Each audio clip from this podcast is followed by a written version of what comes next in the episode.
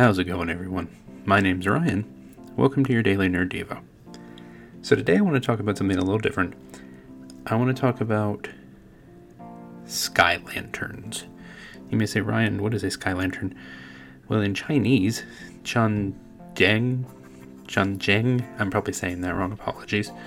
Um, it's the little Chinese lanterns where it's a paper lantern with a wire structure on the inside, and you put a little um, piece of lit, I think it's just lit paper in the middle, and they float. And they kind of, if you release them at night, they float away and they glow. And they're truly, as someone who's gotten to to use these before in person, they are truly beautiful. Uh, I love watching them float away, just kind of over a, like a a dark night sky or a dusky sky, just watching these little balls of light float away. Genuinely beautiful. Would recommend it. They come with a caveat though. They're actually a little dangerous and not actually legal everywhere. Uh, across Asia, they're illegal in several places. They're illegal in a few parts of Europe. They're even illegal to uh, at least produce in certain parts of the US. Why, you ask? Well, fire hazard.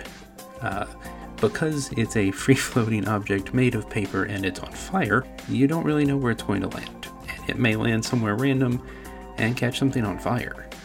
It has caused legitimate problems in the past, so they're not allowed and not acceptable everywhere, and that is a very real threat and a very real danger. In Matthew 5, verses 15 and 16, neither do people light a lamp and put it under a bowl Instead, they put it on its stand, and it gives light to everyone in the house.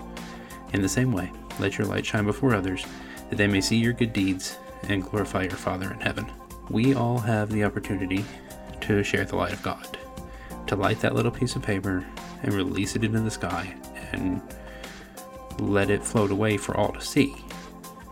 But if we're not careful, what we consider to be a light can be a danger.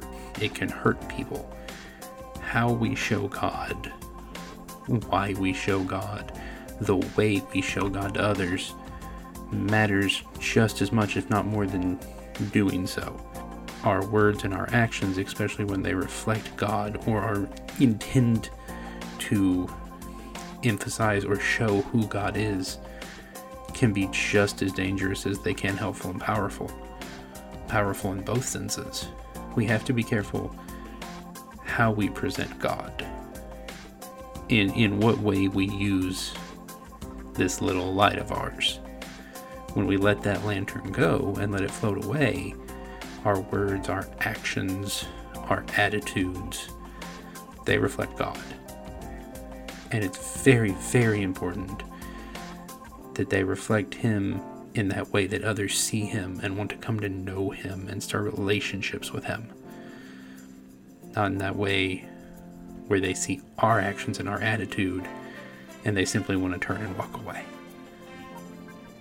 Be careful how you let your light shine, where you let your light go, where it flows, who it comes in contact with, and how you portray and show God and His favor and His glory and His grace that's all the time we have for today. If you want to hear more daily Nerd Devos, subscribe to the podcast come hang out with us on the Facebook page for the Nerd of God Squad. My name's Ryan for the Daily Nerd Devo. Until next time, remember God made you special, and He loves you very much. Be careful with your sky lanterns.